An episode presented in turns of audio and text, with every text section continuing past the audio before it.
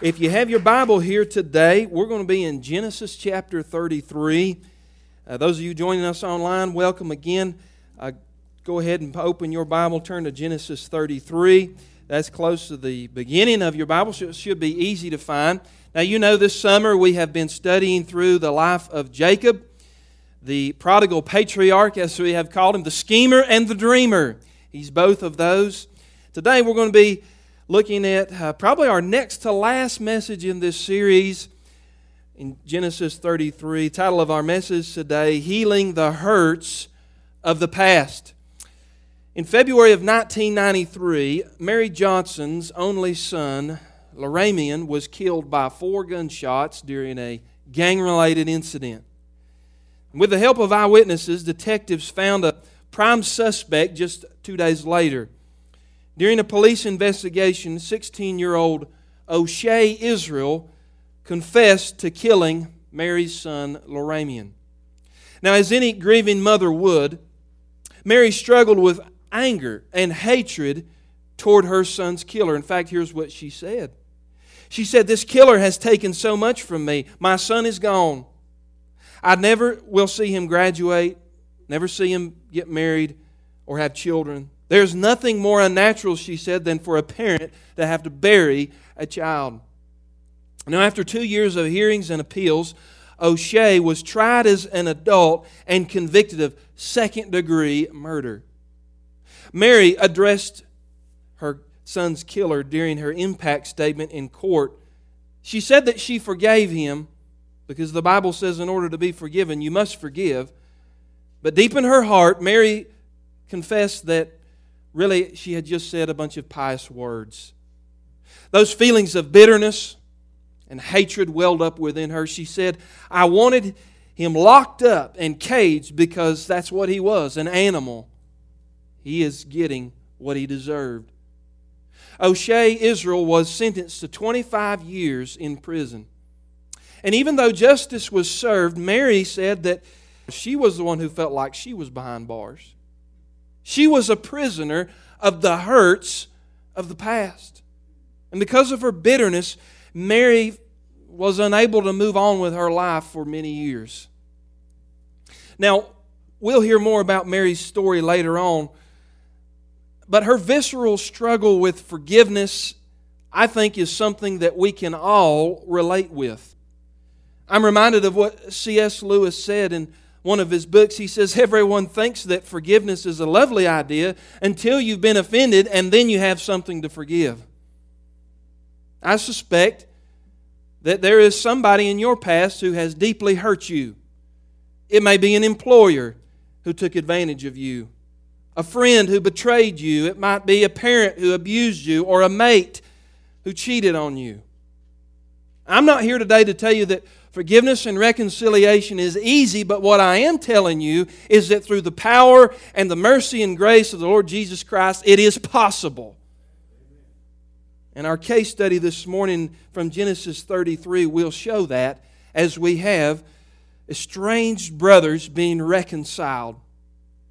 Now, this summer we have studied the patriarch Jacob, and we've noticed his ups and his downs. Last week he was wrestling with God at the banks of the Jabbok River. And there we found that God broke him, and he walked away from that with a new name and a limp. Now, it's been over 20 years since Jacob has deceived his brother Esau out of the blessing. And over those 20 some years, the Lord has been working on old Jacob to bring him back to a point of humility and repentance over his scheming ways. Now, in today's study, we're going to see the result of that long night where he wrestled with God. Jacob emerges from that a different man, changed. And he is going to be forced by God to confront the biggest problem in his past, and that is the hurt over his brother. And he's going to bring restitution and reconciliation to that. And in this message, what I want to do is point out some vital truths for you and I about reconciling. And I was amazed this week as I studied this passage, considering the divided climate of our culture today, how applicable this message is to where we are as a nation today. You'll be amazed at that, how the Holy Spirit has, I believe, really just engineered this morning, because I studied and prepared this passage long ago for just a time as this. So, what do we need to learn this morning? Well, number one, I want to talk to you about the responsibility of reconciliation. The responsibility. Verse 1, chapter 33 And Jacob lifted up his eyes and looked, and behold, Esau was coming, 400 men with him, and so he divided his children among Leah and Rachel and the female, two female servants. And he put the servants with their children in front, and Leah with her children, and Rachel and Joseph last of all. And he himself went on before them, bowing himself to the ground seven times until he came near to his brother. Now, as this scene opens, you can cut the tension with a knife.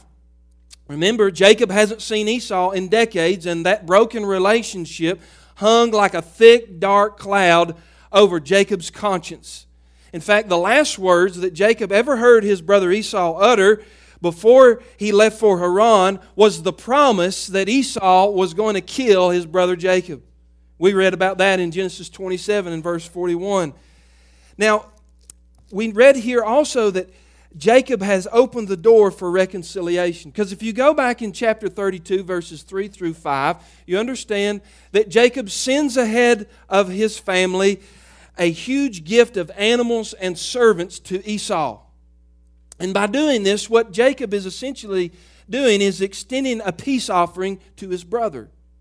He desires to meet Esau so that he can express to him his sorrow over the hurt that he caused years ago. And of course, Jacob doesn't know how his brother is going to react and when he sees Esau coming down the road with a 400 man army, you can best believe that it put a quiver in his liver because Jacob is thinking, This is the moment of my demise. My brother is going to fulfill his word. He's going to bring wrath and death upon my family. And that's why we read there that Jacob split up his family. In the event that there was a vicious attack, some of them could get away. But we see that this whole situation begins to be resolved as verse 3 tells us that as Jacob approached, he bowed himself on the ground seven times until he came near to his brother. Finally, Jacob is doing something commendable, noble, and honorable in his life. He takes the first steps toward his brother, bowing in humility and repentance along the way as if he were in the presence of some great king. And this is where I want to point out our first application today as we talk about reconciliation in our relationships. And this is it. Write this down. If you are a Christ follower, if you're a Christ follower, then the burden of responsibility for reconciliation rests on you and me. And like Jacob, we have to be willing to initiate steps of forgiveness. And by the way, this applies to our relationships even if we did not commit the offense which led to the brokenness. Do you remember what Jesus preached in his Sermon on the Mount, Matthew 5? Back up one slide and show them this scripture Matthew 5, verses 23 and 24. So if you are offering your gift at the altar and they remember that your brother has something against you, Verse 24, then leave your gift there before the altar and go, and first be reconciled to your brother, and then in come and offer your gift. And so Jesus says, Look, you have to have a right relationship with man before you can offer right worship to God. How many of us come in week in, week out with unresolved conflict in our lives, and we offer worship to God that doesn't meet His standard because we haven't really dealt with the problem in our marriage or in our friendship or at work or with that son or daughter or whatever the case might be. Now, I just want to step aside right here for a moment and get on my soapbox and talk for a minute about our culture because I think that this passage applies directly to where we are as a nation today.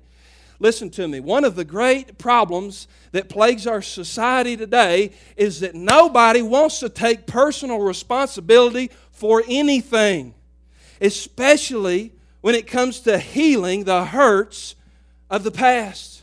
You see, we live in a victimhood culture where we say every problem in my life is the result of some inequity or some injustice that somebody has done to me. And we say it's the government's fault. Uh, it's racial injustice. That's the problem. It's the police's fault. Uh, it's the president's fault. Everybody spends too much time playing the victim, and nobody wants to take a hard, deep look at themselves and ask, what did I do? What decisions and choices did I make? What actions am I responsible for that has led me to this position of brokenness in my life and in my friendships? This is why some people never move on in life and never can do anything meaningful in their situation because they are so occupied with pointing the finger at everybody else. Now, let me show you something here. There was a great turning point that began to happen in Jacob's life when he started taking responsibility for the family problems that he had caused, and he took it upon himself to be an agent of reconciliation. And he starts to own up to the issues that he had caused. Friend, listen to me. You can't change you can't grow, you cannot heal until you get rid of the victimhood mentality and begin to deal with your own sin and your own decisions and take responsibility for your own life. Right? Am I preaching the truth? Clarence Macartney, a great preacher of yesteryear, he told a story about a couple that was in his church. This couple had become estranged and separated. And for some reason, they did not file for divorce, but the man moved out and he went to live somewhere across town. Meanwhile, the wife took care of their son. And it wasn't long until after they separated that their son became sick with cancer and died. And you can imagine how tragic and how difficult the funeral was on top of the strained relationship that those two people were dealing with. Well, he said that a, a, a few years went by and each of them lived in their own private pain. Until one day they met unexpectedly. It was the anniversary of the son's death, and the father decided that he was going to go to the cemetery to visit the grave. And as the man stood by the grave, he heard someone coming up behind him, and as he turned around, he saw the face of his estranged wife. And of course, what had drawn them together that day by accident was their common interest in the death of their son, that, that grave. And Macartney said that God took over in that moment, and they had a powerful moment of clasping hands and weeping together, and they were eventually able to reconcile their differences and come back and live together in harmony and in love as bride and groom. But you know what it was that brought them together? It was the death of the son. And friend, I'm here today to tell you that it's the death of God's Son that can bring reconciliation today. He can bring back together broken and estranged hearts. But it begins when we accept responsibility and say, I, I, have a part to play in this. And we begin to confess our sin and, and deal with our own heart issues honestly and transparently. You see, because if we look at the cross, everybody's guilty. If we look at the cross of Jesus Christ, we all have a shared responsibility. It was our sin that put him there, it was our sin that caused him pain and suffering and death. And if we as a nation could come together and set aside the politics and set aside the, all the things that divide us and realize that it's God's Son that's going to bring us together. It's the hope of the gospel of the Lord Jesus Christ that can take what's broken and bring it back to unity again. You see, friend, as God's people, we're called to do all that we can in our relationships to make things right. And I know what some of you are saying, yeah, but preacher, you don't understand. I've tried to do everything that I can to make it right in my marriage or with my prodigal son or daughter or with that person at work. And I get that. because you can't change somebody else's heart. Only God can do that. But at least what you can do is do everything that God has asked you, and when you lay your head down at night, you can have the peace of knowing, God, I did everything I could to be obedient to you. I did what you asked me to do. That's number one, the responsibility of reconciliation. And Jacob takes responsibility for that. Second thing I want you to see today is what I call the release of reconciliation. The release. Notice this emotional outpouring, verse 4. But Esau whoosh, ran to meet him. Sound effects not included, right? and embraced him and, watch this, fell on his neck and kissed him, and they wept. And when Esau lifted up his eyes and saw the women and children, he said, Who are these with you? They, these families have never met. And Jacob said, The children whom God has graciously given your servant. And the servants drew near, they and their children, and bowed down. And Leah likewise, and her children drew near and bowed down. And at last Joseph and Rachel drew near, and they bowed down. What a powerful moment. Wouldn't you have liked to have been a bystander there on the side of the road as you see these long estranged brothers separated by sin and distance? Here they wash away the hurts of the past in a flood of tears. And isn't it interesting that much of what Jacob feared in terms of his brother's reprisal is unfounded? I mean, you read this passage, it's amazing. Uh, while Jacob feared his brother, it was Esau who couldn't wait to see him. And the Bible says he ran out to meet him. And then they wept. And they had a moment there of putting back, mending those fences, as it were. And you don't get the slightest hint from Esau that at this point, he's harbored any ill will or bitterness toward Jacob. You see, Esau, we aren't told how, we aren't told why, but somehow Esau found a way to move on with his life, to forgive, to let the hurt of the past go. And when they meet together, they have this release. It's almost like walking out of prison. and here's a second application I want you to see today. Reconciliation begins when we decide to release the person who wronged us from the debt they owe us. That's the application. It's been said that forgiveness is like letting go a rattlesnake. It benefits the snake, but it benefits us even more. And forgiveness, don't misunderstand me, it's not ignoring, it's not rationalizing the offense, neither is it forgetting altogether the pain that was inflicted upon us, but forgiveness is a choice to let go of the past, to let go of the pain, and to let go of the person who hurt us so that we can move on and allow God to do a work in our heart. We don't have to live that way. Lewis Smedes, he wrote a great book a few years ago called Forgive and Forget. Easier said than done. But here's what he wrote in that book. He said, quote, if you cannot free people from their wrongs and see them as the needy people they are, you enslave yourself to your own painful past and fastening yourself to the past, you let hate become your future. Boy, doesn't our world need to hear this today?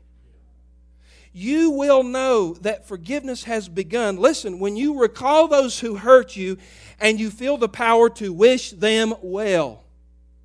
Forgiveness, he said, is setting a prisoner free and finding out that it was yourself. You see, friend, listen to me. The enemy wants people to live in pain and bitterness and revenge because unforgiveness, in and of itself, is a prison. And Satan wants to keep us captive there. And have you ever seen so many people living in that kind of bondage as you have during the year of 2020? Oh my goodness. Don't we need some reconciliation today in our country and even in our churches? I have heard angry BLM writers justify burning down somebody's business because of quote unquote injustice in their life. Where do you get off taking somebody else's business away from them? You don't even know them. That's full of hatred and wickedness, friend. I heard of families and friends. I have heard of people severing relationships this year because politics have divided them. They can't agree on red or blue or the policies or whatever is going on in our country politically. And so it's because it's so divided. There's people who say, I can't talk to you anymore. Don't bother coming to my house. We're not getting together as a family because you support that candidate.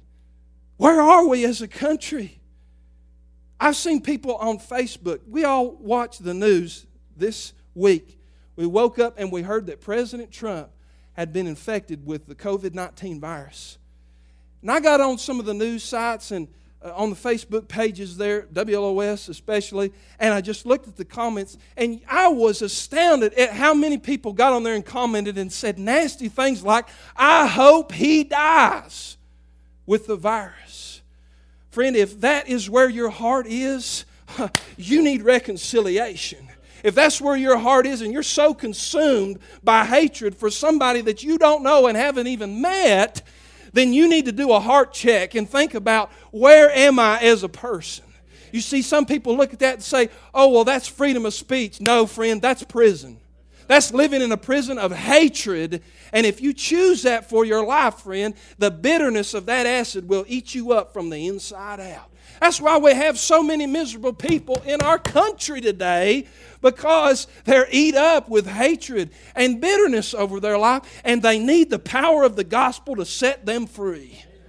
You see, Jesus, oh my goodness, I'm going to preach today. Jesus Christ has the gospel key to let them out of prison. Uh, they can look at the cross of Jesus Christ and begin to understand the weight of their sin, the depth of their depravity. And when they see the price that was paid, they begin to understand hey, if God can forgive me and my sin debt is so much, I can begin to forgive others who have hurt me in the past. And friend, when you grab a hold hold of that, oh, the devil gets a black eye. You get a card out of prison and you can walk free and say, I'm not living in the chains of the past no more. I'm not letting my life be defined by hatred I'm not going to go back that way. The past is past, it's under the blood. And I'm walking today out of here with love in my heart, with joy in my step, with peace and hope for the future because Jesus Christ took care of my sin and He cleansed my heart and made me new. Somebody better say amen in the house of God today. If our nation got a dose of this, Oh, you think the, uh, the media was speechless on uh, November 2016 when the election didn't turn out the way that they predicted? If people started loving one another, if the altar was full, if church was packed and people was climbing to get to the altar to pray and repent, oh, they wouldn't know what to think then because that's the power of the gospel of the Lord Jesus Christ. He can bring people back together again. So if you're having trouble with forgiveness today, you know what you need to do? You need to go back to the cross. You need to take a hard look at what happened there for you and for me and remember how much Jesus forgave you. Charles Spurgeon said it like this He says, If you want to learn about forgiveness, then go to the cross. And if you want to learn about forgiving others, hang out there for a while. Amen? That's the release of reconciliation. Could you imagine what this would do in the hearts of people if the gospel set them free and they were to let go of those chains of bitterness and hatred. They could be new people, couldn't they? The release of reconciliation. And we see the responsibility of reconciliation. And then I want you to see number three, the restitution of reconciliation. Restitution. Notice verse 8. And Esau said, What do you mean by all this company? Jacob answered, To find favor in the sight of my Lord. But Esau said, I, I have enough, my brother. Keep what you have for yourself. And Jacob said, No, please. If, if I have found favor in your sight, then accept my present from my hand. For I have seen your face, which is like seeing the face of God, and you have accepted me. Verse 11 Please accept my blessing that is brought to you because God has dealt graciously with me, and because I have enough. And thus he urged him and he took it. Now you can see that Jacob is sincere in his desire to begin to make things right with his brother Esau. He insists upon restoring to Esau all that he had stolen those years ago in the family blessing. In fact, you can go back to chapter 32, verses 12 through 16, and you can see the list of everything that Jacob sent ahead as a gift to his brother Esau. It's like a king's ransom, and then some. There was 200 female goats, 20 male goats, 200 ewes, 20 rams, 20, 30 female camels and their young, 40 cows, 10 bulls, 20 female donkeys, and 10 male donkeys. You talk about a petting zoo. but you have to understand, in ancient times, this was wealth. This was commerce. And so Jacob says to his brother, I want to prove to you how changed I am and how repentant my heart is. I want you to accept this gift from me as a way to make up for what I took from you so long ago because God has blessed me richly and now I want to be a blessing unto you. You know, you, you can understand when you've reached a point in your forgiveness process, when thoughts in your heart aren't filled with anger and bitterness. Instead, you can let go and learn to pray, God bless them, God help them. Even if they're not willing to come to the negotiation table, you pray for them and you say, God, I, I can't change their heart, but I want to make it right. Lord, will you do something in their life so that we can get this fixed because I, I can't live this way anymore. And when you come to that point where you can bless them, God's beginning to, to move you in the right way. Amen?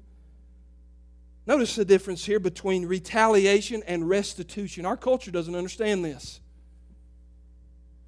Retaliation is the payment we demand from our offender. That's why you got people out in the streets burning down the world because they feel like they, this is the only way they can get revenge. But restitution is the payment the offender volunteers to bring about reconciliation. And this is totally biblical. A parallel scene to this is remember the notorious tax collector Zacchaeus? He was up in the tree when Jesus came by. Jesus called him out and he said, Zacchaeus, come down from there, for I'm coming to your house. And here's what the Bible says in Luke 19. After they had that meal, he received Jesus' forgiveness. And then look at the offer that Zacchaeus made in the Bible. Luke 19 and verse 8. And Zacchaeus stood and said to the Lord, Behold, the half of my goods I give to the poor. And I have, if I have defrauded anyone of anything, I'll restore it fourfold. That's restitution. And Jesus said to him, Watch this. Today, salvation has come to this house.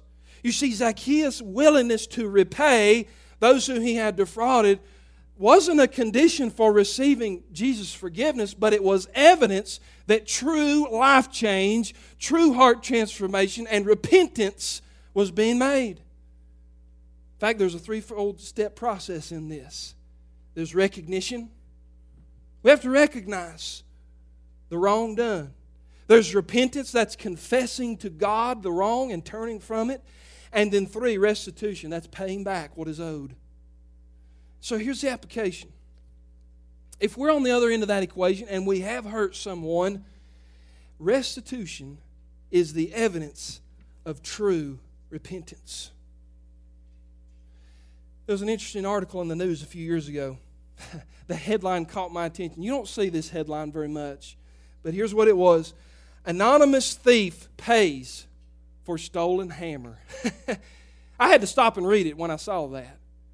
Here's what the report said An anonymous thief sent an envelope of cash to a family owned supply store in western Pennsylvania, like a mom and pop tool store, right?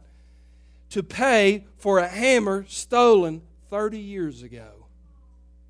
The cash arrived at Central Contractors Supply Company in Johnstown, Pennsylvania, and it had a handwritten confession with it. Here's what it said I knew I was wrong when I stole it, and enclosed is $45 to cover the hammer plus a little bit more.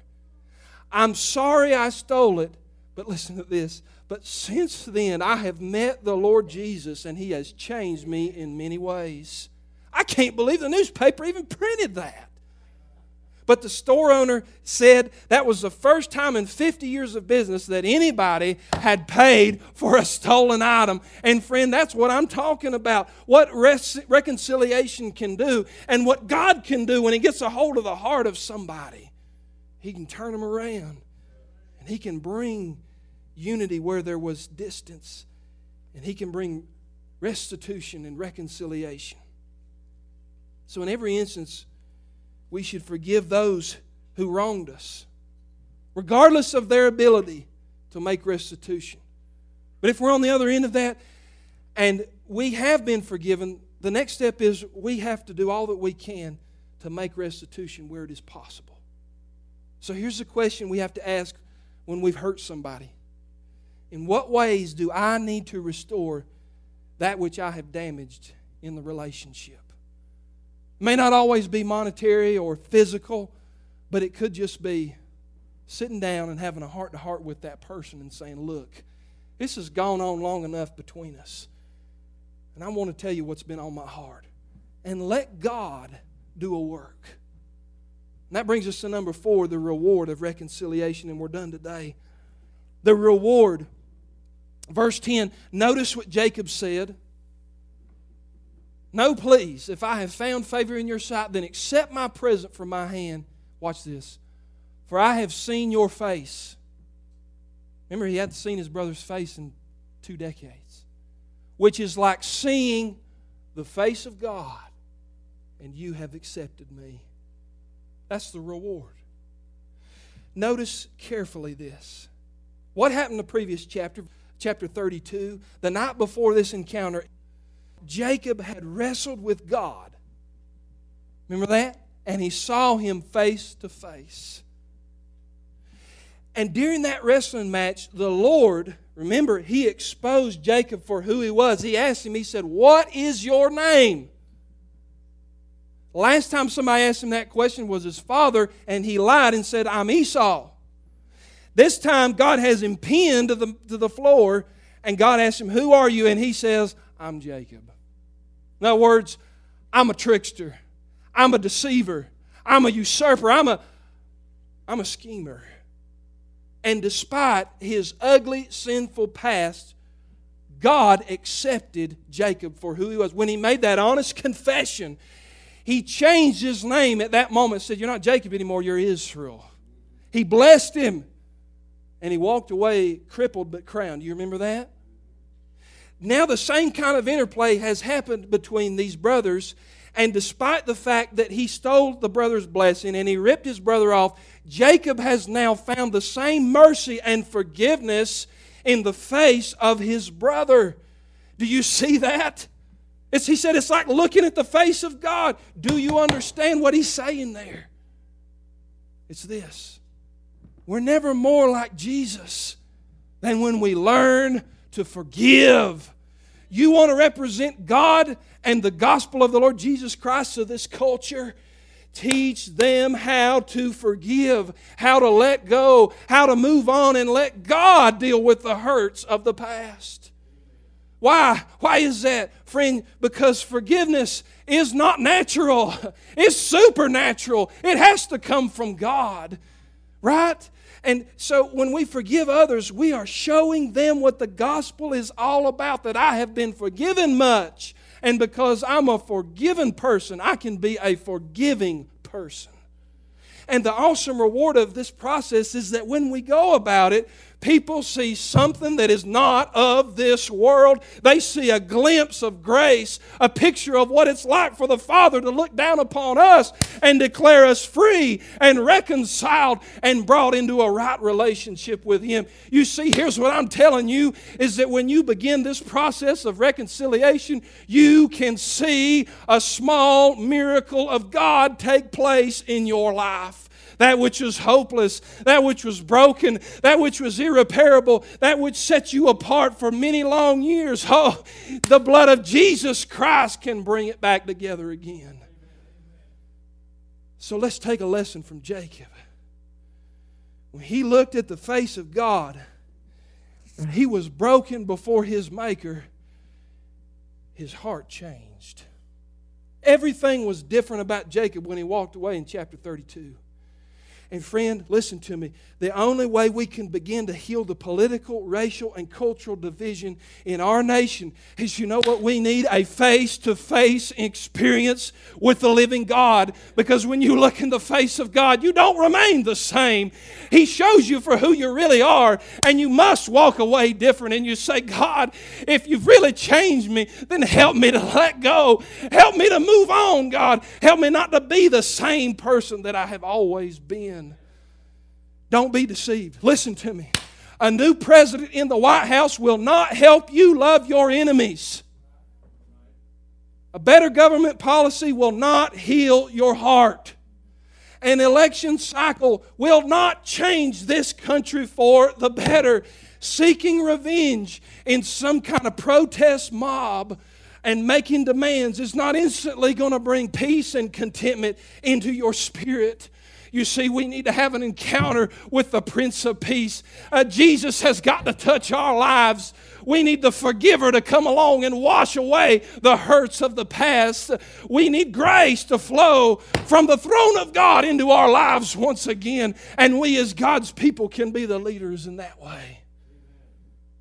God, help us. The church, if we can't do this, we can't do our part. How can we expect a lost and dying world to do it? So I'm telling you today, it's not easy. Oh, but with the power of Jesus Christ, it's possible. Oh, friend, I've seen it done in marriages. I've seen it done in my own family. I've seen it done in hopeless cases. You let God come in and give him a chance, and you just see what he can do. Remember Mary, Mary Johnson? As the years went by, her resentment towards her son's killer got worse. But the Lord began to break her heart. Her pastor came to her and said, Mary, would you like to teach a women's group on forgiveness? Mary says, It was at that moment I had to take an honest look at my heart. She said, I felt the Lord speaking to me saying, Mary, you need to repent. You need to repent for all the things that you've said about this young man. I love him. And I sent my son Jesus to die for your son's killer. And I forgive him just as much as I forgave you. She said that God told her in that moment if you trust me, I will give you the power to forgive. 2005, Mary took another courageous step toward that healing. She contacted the Department of Corrections and requested a face to face meeting with her son's killer, O'Shea Israel. She said as she walked into that cold prison, she sat us uh, across from O'Shea and said, I told you in court that day that I forgave you. But today I want you to know that I'm truly setting you free. O'Shea replied, He said, Ma'am, I killed your boy. How can you do that? And she said, Because of Jesus who lives inside of me. After they wept, Mary said, I instantly knew that all the hatred, bitterness, and animosity, all that junk inside me for 12 long years was gone. Listen to this. Only God could do this. Mary and O'Shea continued to meet, and something unusual began to grow between them. O'Shea became Mary's adopted son. Here they are. O'Shea was released from prison, and today, O'Shea Israel and Mary are next door neighbors. They speak all over the country about the power of forgiveness. Can't be done in man's power, but by God, He can do it. Our altar is open today. I don't know how this has helped you, if it's spoken to you specifically. But if you need to come today and you need to let go of something, you need to start this process in your life, hey, I'd love to pray with you. Maybe you just want to pray for our nation. Pray that God would help you to, to be a peacemaker in, in our climate that we're in today, you do that. This altar is open for anybody, for any reason. You come and you let God deal with you.